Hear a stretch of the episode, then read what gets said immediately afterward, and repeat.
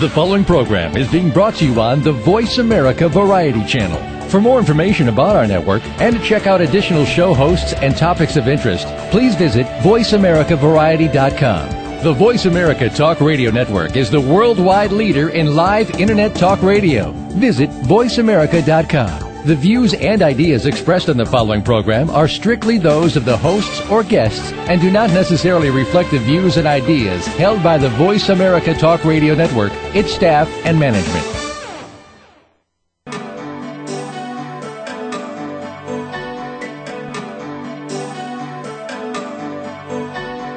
Welcome to Dr. Carol's Couch with your host, Dr. Carol Lieberman. All comments, views, and opinions are solely those of Dr. Lieberman, her guests, and callers. Now it's time to have a seat on Dr. Carol's couch. Here's your host, Dr. Carol Lieberman. And welcome to today's edition of Dr. Carol's Couch. I'm your psychiatrist host, Dr. Carol Lieberman. Today we're going to be talking about David Carradine, whose death, uh, the anniversary of his death, his one year anniversary, was just, it just passed. It was in June. And uh, my guest today is Marina Anderson. She is um, what perhaps the most devoted of his uh, several wives. Uh, married to David for six years. She's the author of the new book, David Carradine, The Eye of My Tornado.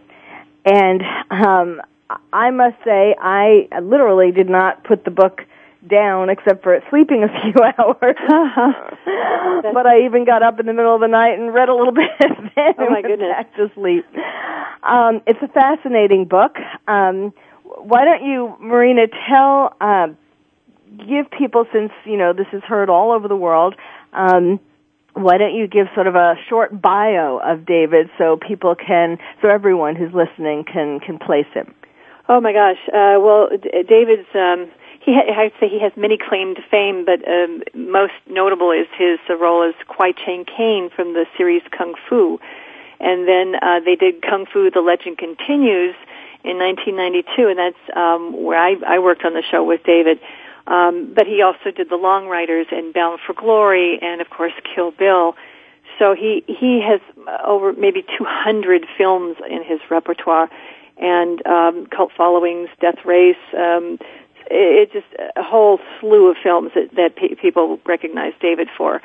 And, he um, won. He was nominated for awards, um, especially most most recently for the for Kill Bill. for Golden Globe, right, and and as well as Bound for Glory, and um, so he he is quite uh, quite an accomplished actor, and then he, he's a composer and director and producer. His movie Americana uh, won uh, Directors Fortnight and Cannes Film Festival. I mean, he is just an amazing, amazing talent. And um, yes, he's left quite a legacy. I mean, I, I was. I, I didn't know that he did other things. Um, he, that he did music besides acting, and of course, you're right about that. Um, Yes, in fact, he had a, a, a pet project. It was called uh, Mata Hari, and um, his daughter Calista played Mata Hari, and it was never finished. But he wrote the whole uh, score to the movie, and um, uh, just phenomenal. And he had a, a band off and on through throughout his years, and um, just the most wonderful songs. I mean, I, I love the music to this day, and, and I miss hearing it. And uh, yeah, he was just a, a really an amazing talent. Um, and of course, Kill Bill and and the other movies that you talked about, his other works, television and so on, did go around the world. I didn't. Yes. to- Oh, yes. He, you know, it's just that. um international icon. There wasn't a place that we traveled that he wasn't recognized. Yes, yes, you wrote about that. All the people following you in Yes. your limo and all that. Um, well, certainly, unfortunately, tragically, um, what he has most recently been known for was his incredibly tragic and mysterious death a year ago. Yes. And let's start with that before we go into the beautiful, uh, well, the eye of the tornado. It was, it was, um, it was beautiful and difficult. um, Definitely. many, many different levels of your of your love story. It, it still was a love story. It was just a very tumultuous one. Um, but before we go into that, I, I think that you make some, you did some research uh, into his death because, of course, it was even though you had been divorced by then, it was still incredibly painful and shocking um, was. to hear about it and and the manner in which it occurred and so on. So tell us about that. Well, it it it was it was an incredible shock. I mean, I I knew David was back into the alcohol shortly after we separated, so I thought his liver gave out. And then when I heard what I heard on the news about uh, the circumstances, I was I was in total shock. However, as I said to the press, the basic scenario did not surprise me, and I'm very open about that in the book. Um, what really bothered me in the press was they were just exploiting that circumstance, and they weren't getting behind um, causes and why people would indulge in an activity like that, meaning the sexual asphyxiation. And um, yes, I thought, oh, here's about autoerotic um, asphyxiation, where which is a sort of a uh, something that some people, and unfortunately, uh, even even teens and some children. yes, the um, choking game, as they call it. Yes, They have no idea how dangerous that is. yes. and um, I, I, you know, I try to look at this more as a, a spiritual overview in that um, maybe part of the the purpose behind him passing in this light is because he is such an incredibly known icon that this is going to draw more attention to the subject to help save some lives here. And I kind of felt it was like my little mini mission. Like he almost handed the baton over to me and said, "Okay, Marina, you got to run with this, like you've done with everything else, and um, help people." And and you've got to, you know, this is one reasons why I added it to the book. Yes, let me just for people. Let me just auto um, erotic asphyxiation is is is indulged in by some people in order to um, to to uh, intensify uh, orgasm um, and um, by self stimulation and by depriving oneself of some oxygen.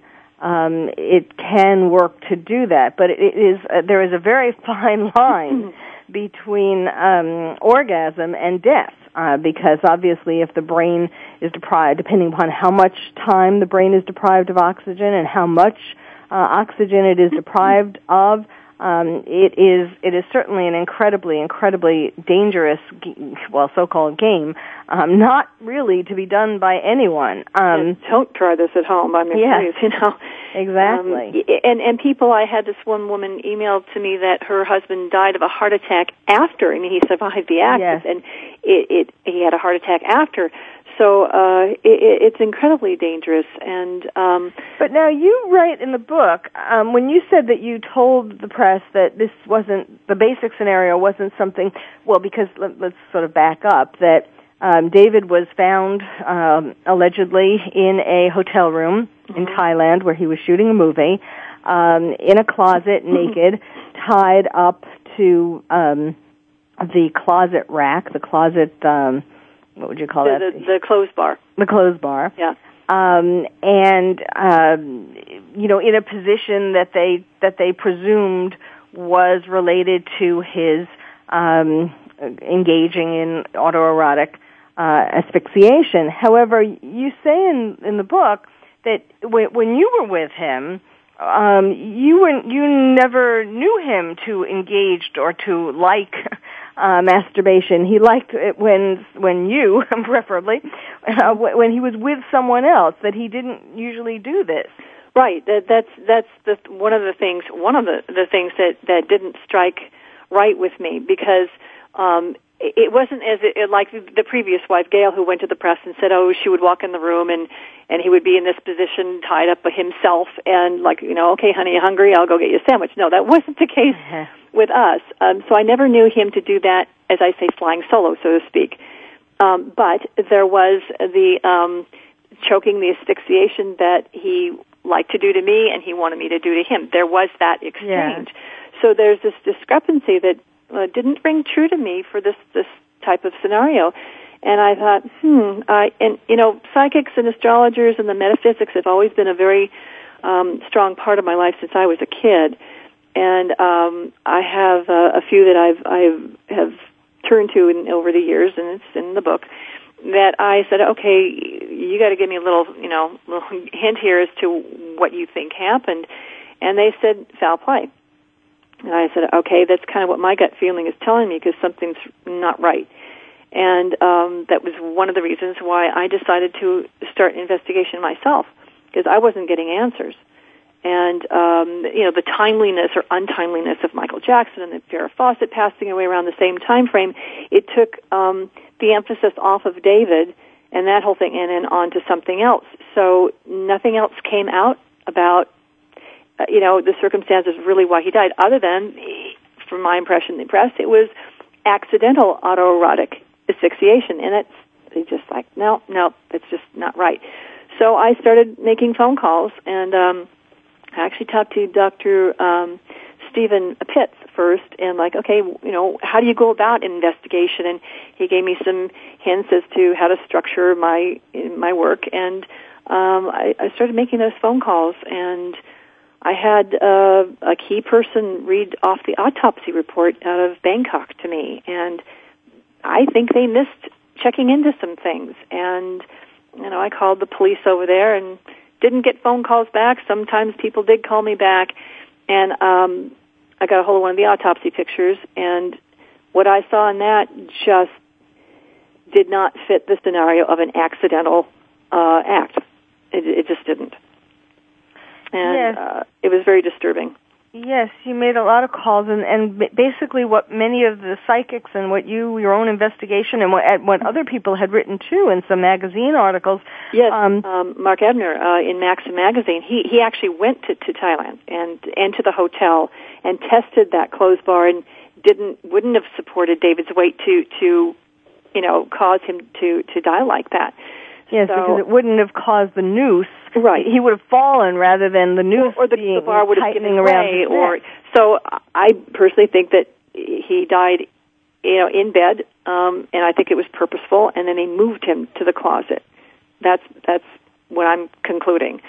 And uh, one psychic actually, the day that David passed away, said he, and speaking through David's spirit, um, that he was upset that he couldn't understand why he was in bed and he's waking up in a closet.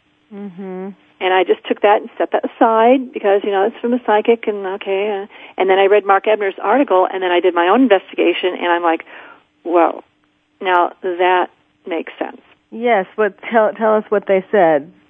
Um, well, that um, my opinion is that um, uh, David uh, connected up with a couple of people and uh, went up to the room and uh, engaged in, in an act in the asphyxiation, and the other people took it over the line. And David always had a lot of money on him uh, when he did when he would do a film. Uh, he wore expensive watches. He was a very generous tipper, a very gregarious man in entertaining people, so he would draw attention. And I think he was targeted. Yes, that these people um, went with him, uh, perhaps had sex with him, had some kind of Right. sexual activity, and um, per- per- you're thinking that he, they purposely killed him in order to rob him. That's my belief. That's my belief.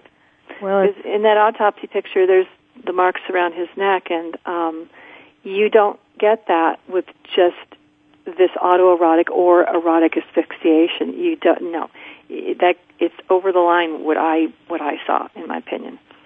Yes, and well, it certainly was mysterious how there was no help from uh, the Thailand police, or they they wouldn't let people see the video in the from the hotel. Right. Um, there was, certainly seemed to be a cover up going on. It, it felt that way. It certainly felt that way. It still feels that way. Well, we need to take a break now. We will be back and talk more about uh, David Carradine and his wife, my guest, his ex-wife, my guest, Marina Anderson. It's still, you know, with your this this loving tribute in a way. Um, you know, it sort of continues certainly your relationship, and and one can feel the love from every page, even with the downsides to it. The the book is called David Carradine, The Eye of My Tornado. My guest is Marina Anderson, and we will be back uh, hearing more about this. You're listening to Dr. Carol's Couch, and I'm your psychiatrist host, Dr. Carol Lieberman.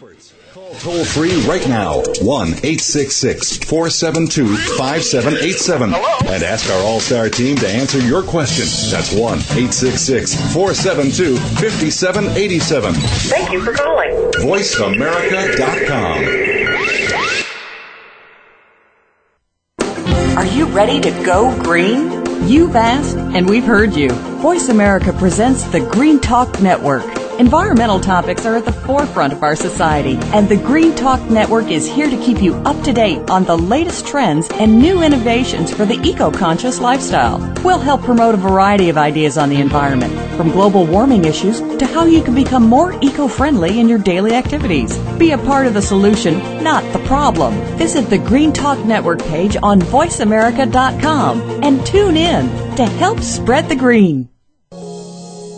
Are you having difficulty coping with these troubled times? Do you want help? Then contact Dr. Carol Lieberman today at www.drcarol.com. Dr. Carol is a certified psychiatrist who not only has won an Emmy, but is a regular on top television shows like Oprah Winfrey and Larry King. She's here to help you through books, CDs, and helplines. Having trouble relaxing? Check out her relaxation CD. Has the fear of terrorism crippled your life? Call the terrorism hotline. And if you're having trouble with relationships, check out her book, Bad Boys. Dr. Carol wants to help you today, so contact her at www.drcarol.com or for immediate help at 1-900-860-COPE. Get help making sense of these troubled times. www.drcarol.com. Radio by George is a lifestyle program dedicated to improving the lives of listeners by focusing on the holistic growth of their mind, body, and spirit. Host Eddie George shares his life experiences as well as the experiences of his guest commentators and experts with the listening audience to focus them toward reaching their personal and professional goals. Tune in every Monday afternoon at 1 p.m. PST, 4 p.m. EST to Radio by George on the Voice America channel and learn more from the life experiences of a man who went from being a somewhat unruly kid in the streets of Philadelphia to a retired professional athlete who has become a role model for not only young people but for businessmen and women globally. Plan to spend your Monday afternoons with Eddie George and his empowering talk radio show, Radio by George. That's every Monday at 1 p.m. PST, right here on the Voice America channel. Stimulating talk Gets those synapses in the brain firing really fast. all the time. The number one internet talk station where your opinion counts. VoiceAmerica.com. Welcome back to Dr. Carol's Couch. If you have a question or comment for Dr. Carol, dial toll free at 1 866 472 5788. Now back to the show. Here's Dr. Carol Lieberman. And welcome back to Dr. Carol's Couch. I'm your psychiatrist host, Dr. Carol Lieberman. My guest today is Marina Anderson. She is um, the ex-wife of David Carradine. Her new book is David Carradine, The Eye of My Tornado. And since I don't want to do to you what actually happened within your uh, marriage, where you devoted yourself, you lost yourself, and devoted yourself totally to uh, revivifying his career. Sure, totally. As his manager and the wife, I, I you know, I wore like seven different hats and and uh, you know what you do for love, right? Yes, And, and so I want to mention that you yourself are, uh, as I'm sure many of my listeners know already, are an established actress um, in television and movies, uh, including Ghost Whisperer and Desperate Housewives. Um, you also do, I mean, your your list of accomplishments is is um, incredibly long. Uh, obviously now as an author, but also as a freelance writer, a voiceover artist, a producer, makeup artist, personal manager, publicist, jewelry designer, and career consultant, um, and and others, and a hyphen, amongst hyphen. others. um, and so obviously you were you were very successful and continue to be successful in your own right once you were able to, uh, I guess, uh, find yourself again after It took a after while. ha- yes, after having been in this marriage. yes. Um, before we get to that, um, you you mentioned during the break that you wanted, to, and I wanted to ask you um, what the update is with this investigation or or, or lack of into his death. Well, you know what's interesting. What, what came out recently is uh, David's widow uh, filed um, a wrongful death lawsuit against the production company, and there was uh, one article I read. I believe it was online. Um, uh, they were supposed to have an, uh, an assistant to, um, you know, make sure David, you know, had things taken care of for him and, and to like kind of shadow him, so to speak. And um, that night, evidently, um, or supposedly, uh, the assistant called David for dinner, and David didn't answer the phone, and then the person left for dinner, and when David called, they were already at the dinner, and they just kind of left him to fend for himself. Is my understanding from what I read. Um, even without reading that, my experience with David personally is he really did need someone to like, okay, it's such and such time we need to get to here, but you know, a reminder and to make sure that he didn't get sidetracked and it was um he was constantly losing things. I mean it was there's some very comical moments traveling together and, and whatnot even at home. So um he he really should have had someone with him. So I'm I'm all on board with what she's doing. Um and uh, you know I hope to get to the bottom of it. But um, yes, that just came to, to light recently. Yes, and that's so sad because you know those kinds of um, moments in time where one little thing, you know, seemingly little thing, can change. Uh, can change well can be the difference between life and death exactly and and even to the point where when we were together, I would say to, to David, you know, don't wear that watch, or no, you're not going to take that in cash. And and you know, had he not done other things, maybe he would still be alive. So. um yeah. All these different elements, and that's where I go to the astrologer. Okay, what was it in his chart that indicated blah blah blah blah blah, and uh, it helps just I think bring some more understanding to a, a really hard circumstance. And and again, part of my reason for putting this in the book was, um, I know I wanted to take some of the embarrassment and the stigma about talking about these quote taboo subjects, and especially when it comes to sexual issues or or incest. And people, I think, one they might be afraid of tapping into their own emotions, or or um, not being believed, as victims often aren't, um, especially kids and uh, I just I kind of uh, like you know rally with them. In fact, one of my book signings, I'm donating my personal proceeds to Children of the Night. It helps get kids off the streets and out of prostitution. So I want to bring some more uh, good out of this book to other people.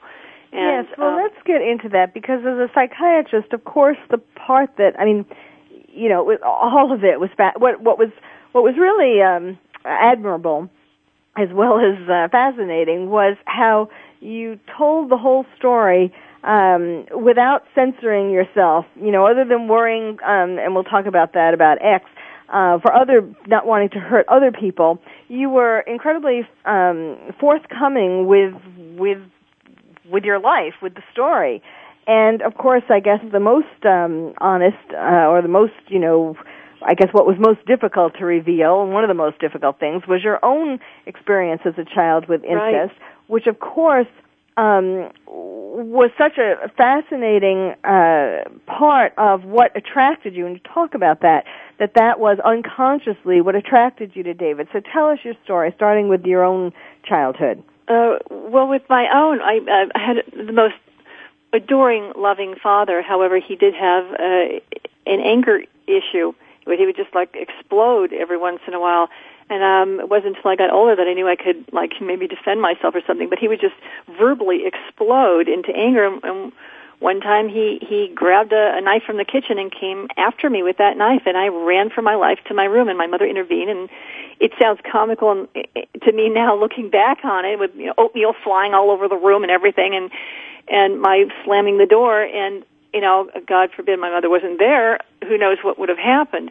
That only happened once but nevertheless, that one time totally can change everything. And it did, but I really wasn't conscious of how it changed me or how it tweaked me. And then his brother, uh, my uncle Al, um, uh, was uh, molesting me uh, off and on, and it wasn't a sexual intercourse, but the hands-on, the lascivious looks, the innuendos, that can also taint a, a child and their perceptions of men and relationships and what attracts you to somebody or what doesn't.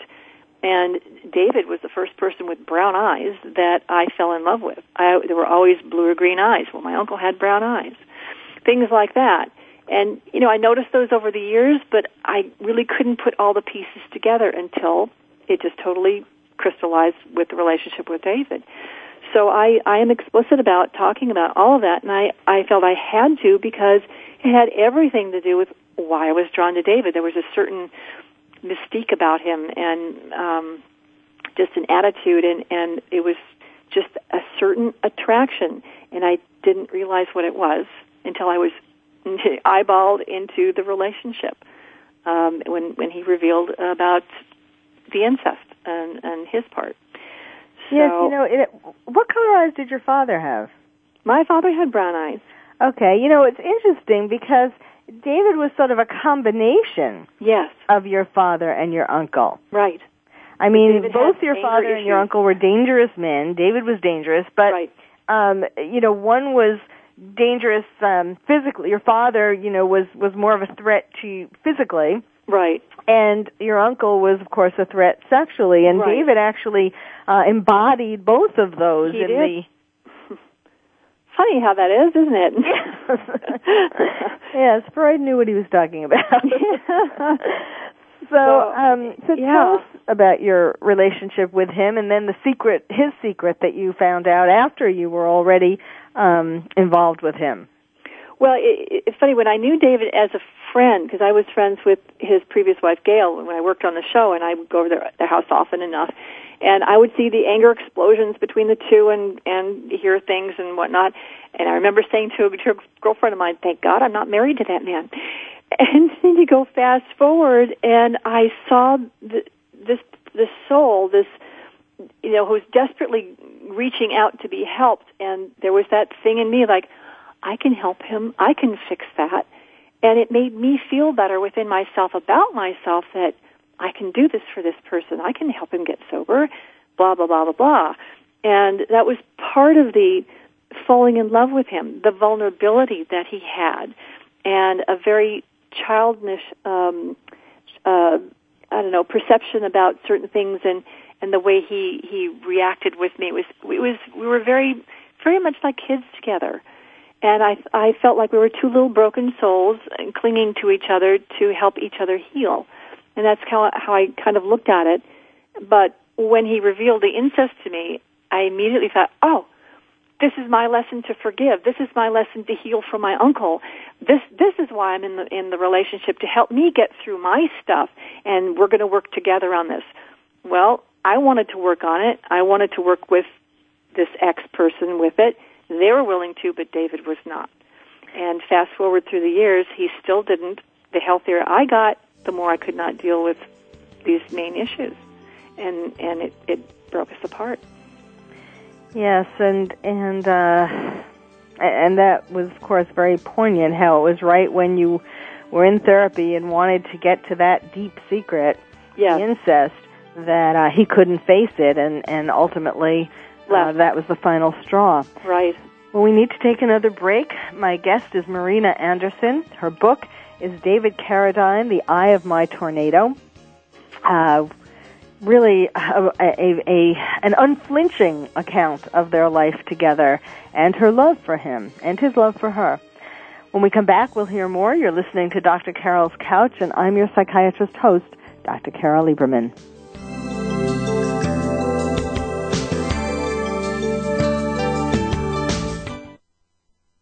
Ask the experts. Call toll free right now 1 866 472 5787 and ask our All Star team to answer your question. That's 1 866 472 5787. Thank you for calling.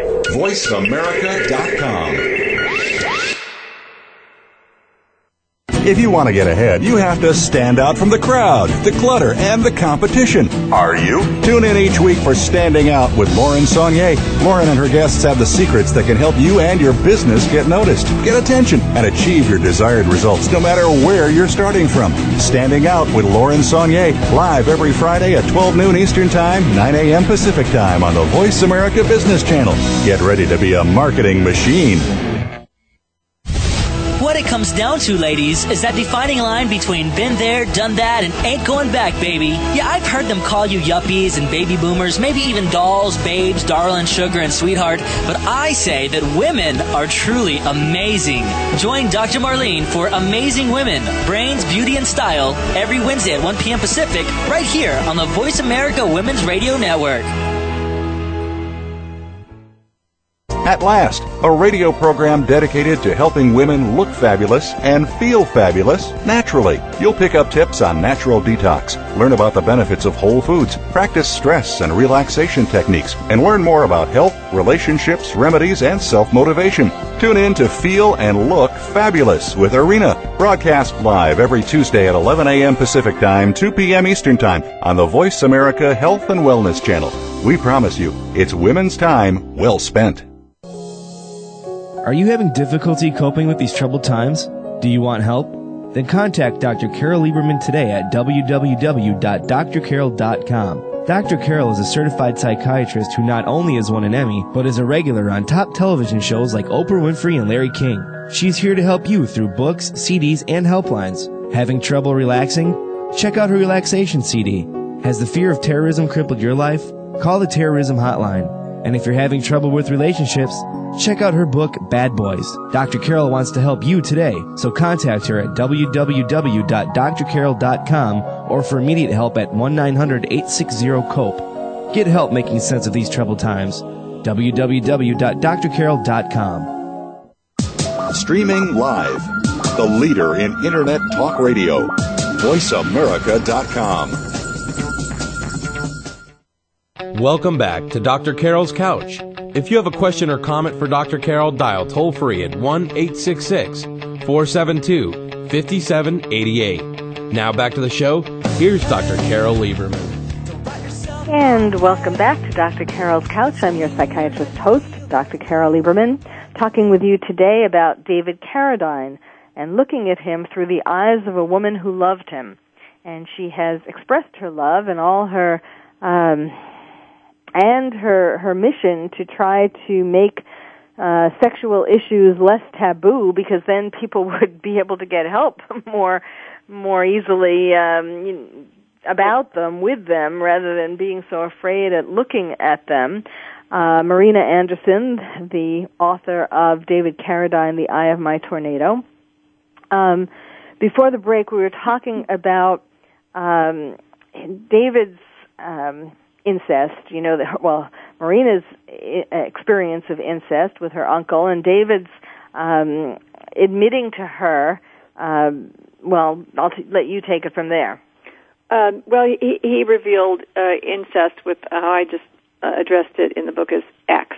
There is no gender, there is no name. I did not feel it was um, necessary by any means to out anybody because that was not my purpose um, my purpose was to again bring out the subject, which had everything to do with some considerable problems within the marriage, and what led one thing into another, uh, in addition to these sexual issues and and uh, habits that David was into, and that I really wasn't, but you know when you're really into a relationship you you compromise and you think oh i can deal with this and and and you adjust accordingly, you know, over the years, and um, it, it can take its toll because if it's not the core of who you are in your true being, then you're compromising yourself in a bad way. I felt so. Um, but when he came forward with that, see, we had a pact of no secrets, no lies, and um, of course, this was during the time he was drinking very heavily. He did reveal this. However, um, it, it is a fact, and um, um, I have communicated with that person off and on, and um, they have gotten help for themselves, and uh, you know, kudos. So um, But yes, it was they must something- have taken it, especially. I mean, like you, um, it must have been especially difficult for them when David died, not just because of missing him, but but really without having resolved um, these issues.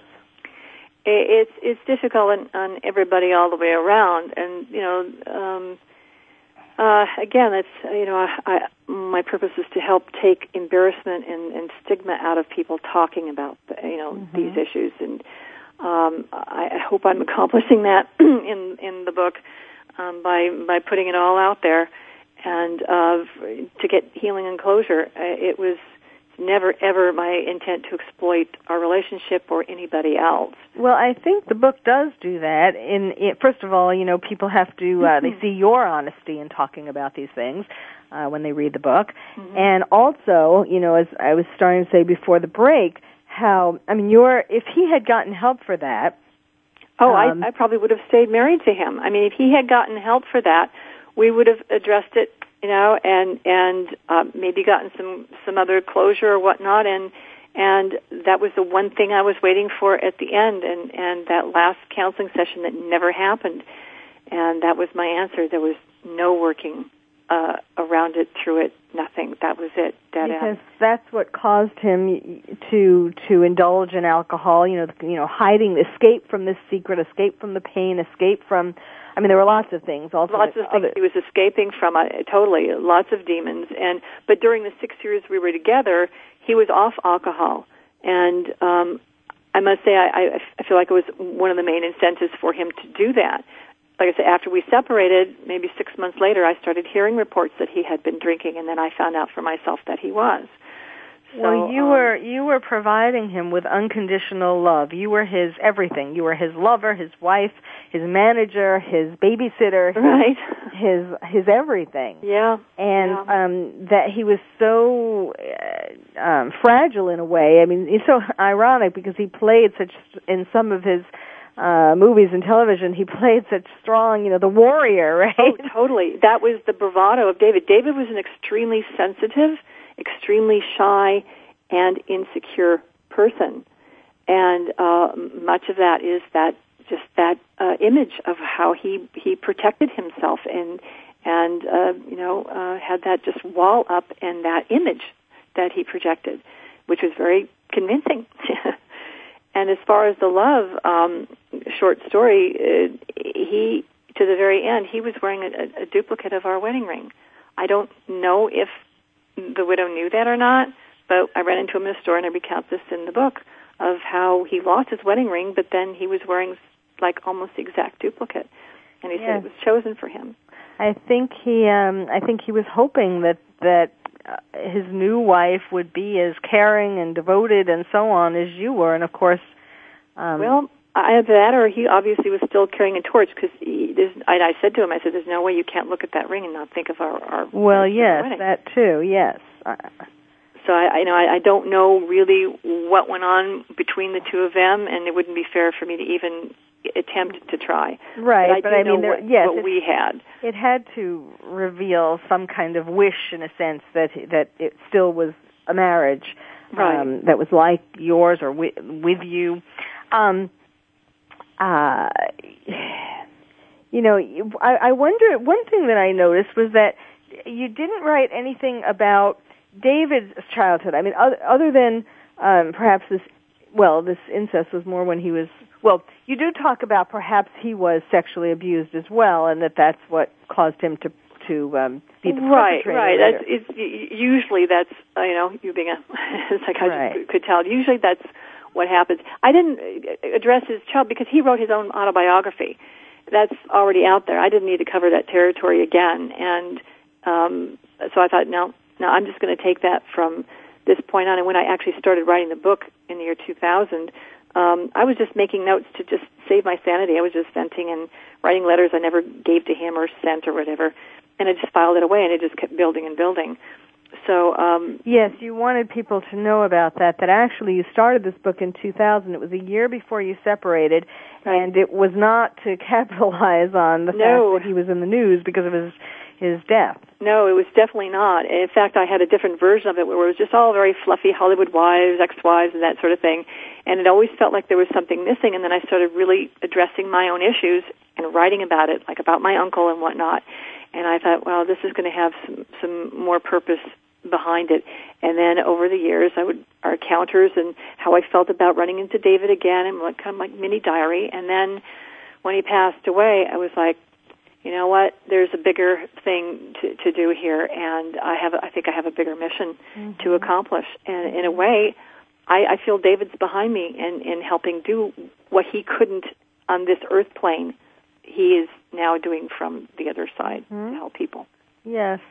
And what kind of reaction have you gotten from David's family? or ex-wives. I, you know what, I I haven't gotten any. I have not heard from them. I, I was extremely close with his younger brother Robert and his wife and their kids. And about three days after David passed away, they stopped talking to me. I don't know if it's because they heard I was doing a book and or uh, I had gone to the press. And and I only went to the press because I wanted to put a stop to the. I was doing damage control again for David. I didn't want the exploitation. I didn't want people's last memory of him to be in this horrid thing. I wanted to bring what his artwork was and whatnot. So I called Inside Edition and I called Access Hollywood because they were there for us in the beginning of rebuilding his career and his image. And they interviewed me and we, we I showed the, his the pin that he designed for me and and talked about the good things about David. So they really came to bat for me. But I don't know if the family understood that. I have no idea. They've never explained which is really sad. I mean, it, it, I can go to tears thinking about it because I was really, I just adored his family. Yes, and so it was not only losing him, but it was also losing the family, any kind of connection to him. Exactly. Although his older brother Bruce, Bruce understood, and um, I, I still, uh, I, I talked to him maybe about a month ago, so he's still open to taking my phone calls. Has he read the book, or has he talked to you about the book? I, you know what? I, I don't know yet because you know the book just came out, but mm-hmm. I, I'm going to give him a buzz, mm-hmm. you know, in a few days, and, and at least let him know and and and see. So yeah, yes, I, I, mean, I adored his family. I still do. You know that that was. um I mean, I could see you that same desire to rescue him that that uh, caused you to to rescue him and his career over all the years even before you were married you started doing that right? Right. Right. And it was really eight years. I mean two years that you knew were with him before right? Um well i knew him since well I, we met in the 70s but i i started knowing him more as a friend in 1992 and when we first moved in together in 95 september 8th of 90, 1995 yeah i was working for him like you know, try and get his his connections going. That's when I introduced him to Quentin Tarantino. It was the Toronto Film Festival in 1995. Yes, all of these seeds that you laid, yes. despite his own self sabotage, as you describe it, um, you know, all these connections that you would that you would make for him, trying to reconnect him to people uh, in the industry or make new connections with people that would that ultimately paid off, and of course, none as as much as Tarantino and Kill Bill. Right. Um, and then at the by the time that came out. By the time it came out, we were divorced. Um, I, I saw practically nothing out of that at all. People think, "Oh, you made off with millions. Nah, hardly the picture. and uh, I, I write about it with intensity in the book. And I, I, I pretty much had a, a breakdown during that time. And if it wasn't for my beautiful, beloved collie Lulu, who was Lassie's sister, she passed away two, two years ago. I don't think I'd be talking to you right now. Yes, yes. Well, we need to take a break, and then you can continue talking to me. My guest is Marina Anderson. Her book is David Carradine, The Eye of My Tornado. We're talking about him through the eyes of a woman who loved him. You're listening to Dr. Carol's Couch, and I'm your psychiatrist host, Dr. Carol Lieberman.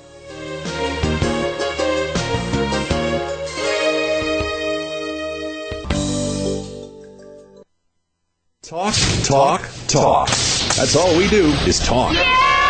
If you'd like to talk, call us toll free right now at 1 866 472 5787. 1 866 472 5787. That's it. That's it. VoiceAmerica.com. Are you having difficulty coping with these troubled times? Do you want help? Then contact Dr. Carol Lieberman today at www.drcarol.com. Dr. Carol is a certified psychiatrist who not only has won an Emmy, but is a regular on top television shows like Oprah Winfrey and Larry King. She's here to help you through books, CDs, and helplines. Having trouble relaxing? Check out her relaxation CD. Has the fear of terrorism crippled your life? Call the terrorism hotline. And if you're having trouble with relationships, check out her book, Bad Boys. Dr. Carol wants to help you today, so contact her at www.drcarol.com or for immediate help at 1-900-860-COPE. Get help making sense of these troubled times. www.drcarol.com.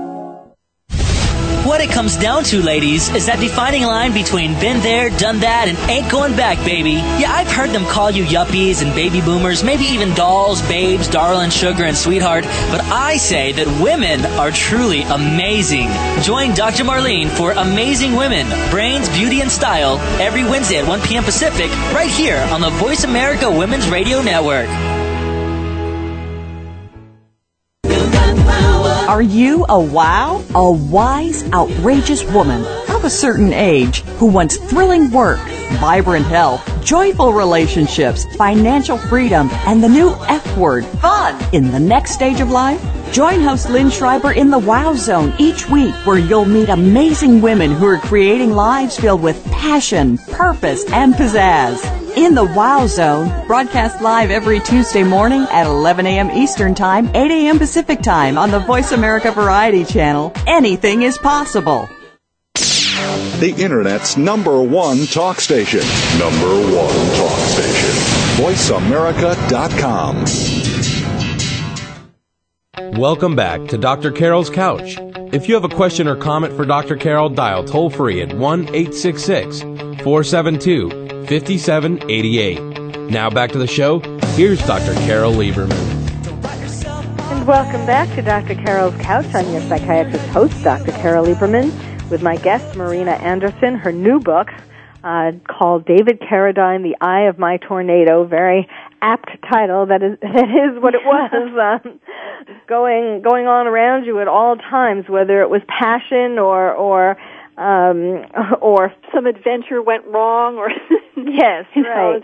Know, um, he, David was kind of a, a funny character uh, a lot of the time, and um, he was totally unpredictable as to what was going to happen the next minute with David. I can laugh about certain things now. When they were happening, I was like screaming.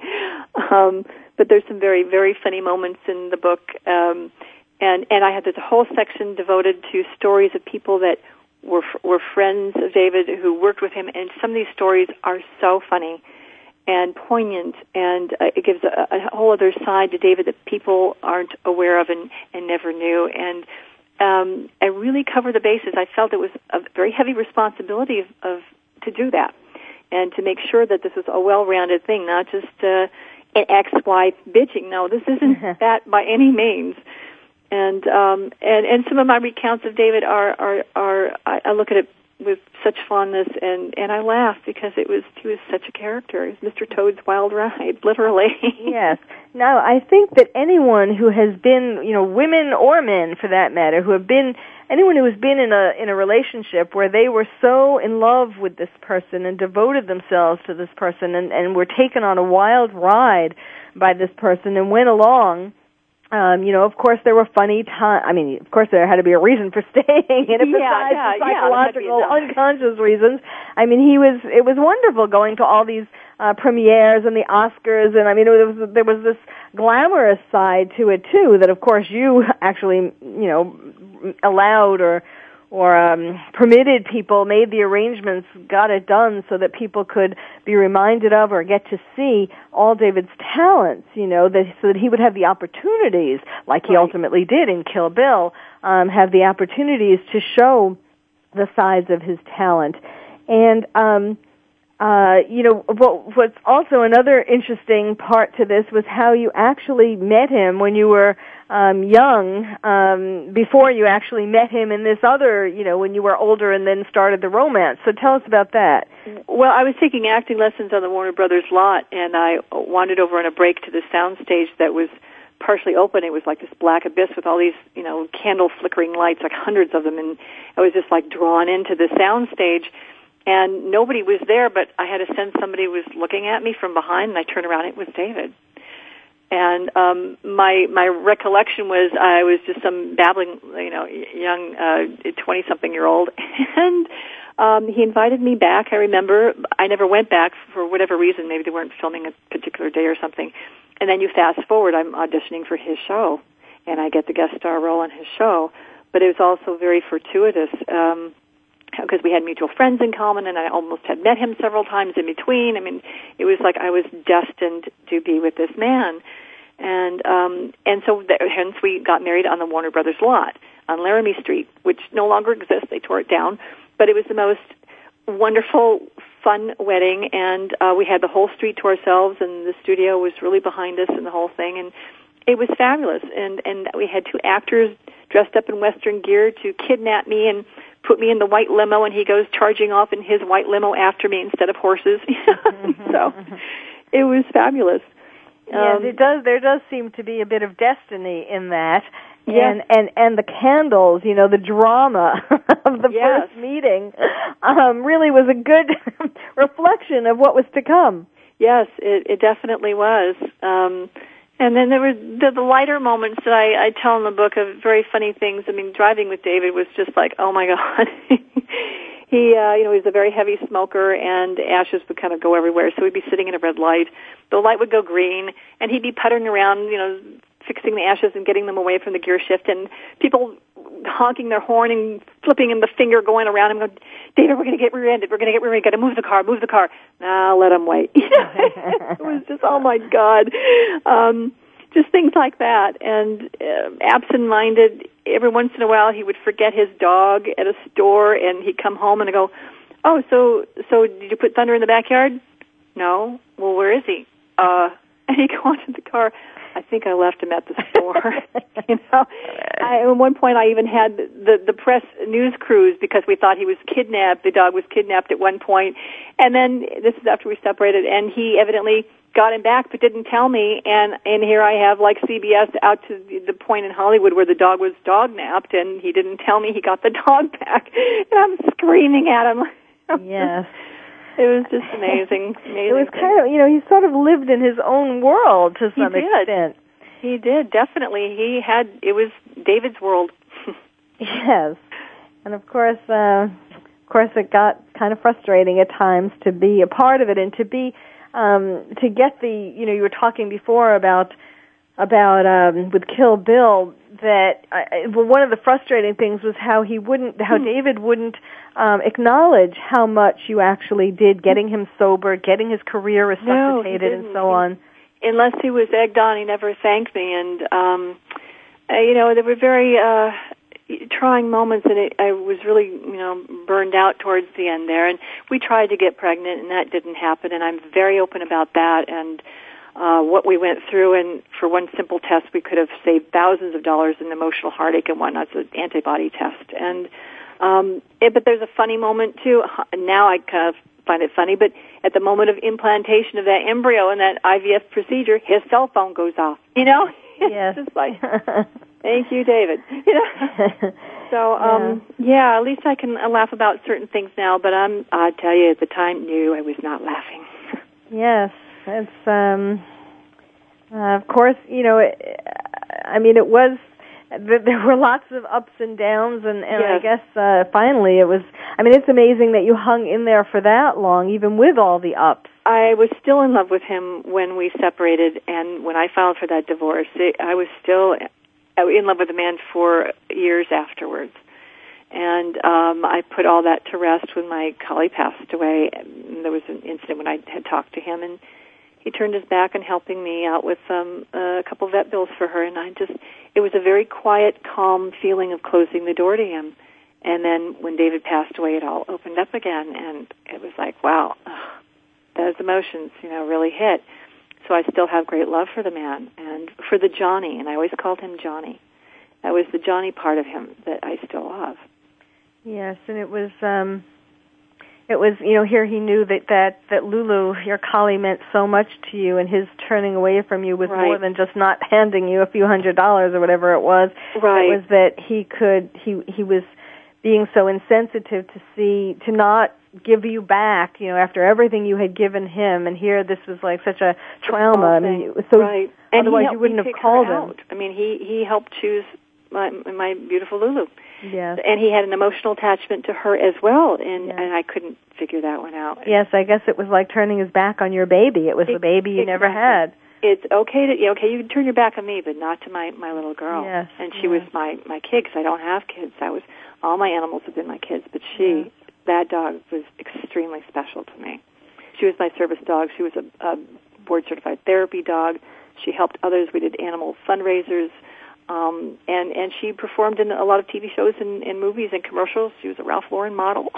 yes, that was very cute the way you did it for her, like you had done for David. Exactly, exactly. Um, it was um, a, a way to to uh, divert the pain, and she loved it. I mean, it was you know it's in her blood.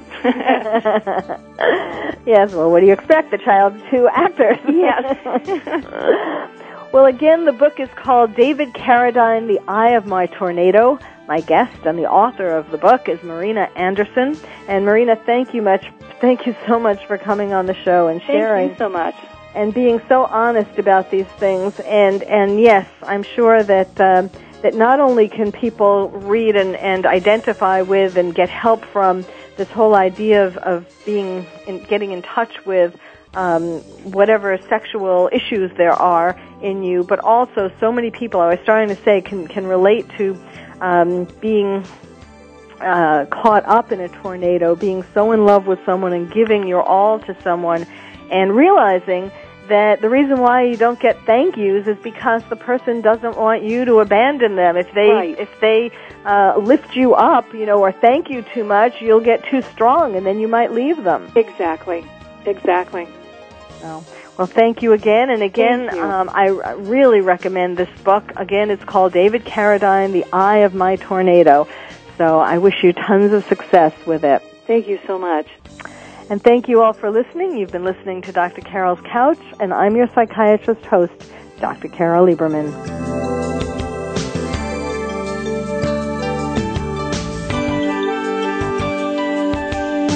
Thank you for joining us on Dr. Carol's Couch. Join us next week at 1 p.m. Pacific Time for another installment of Dr. Carol's Couch. We'll save you a seat.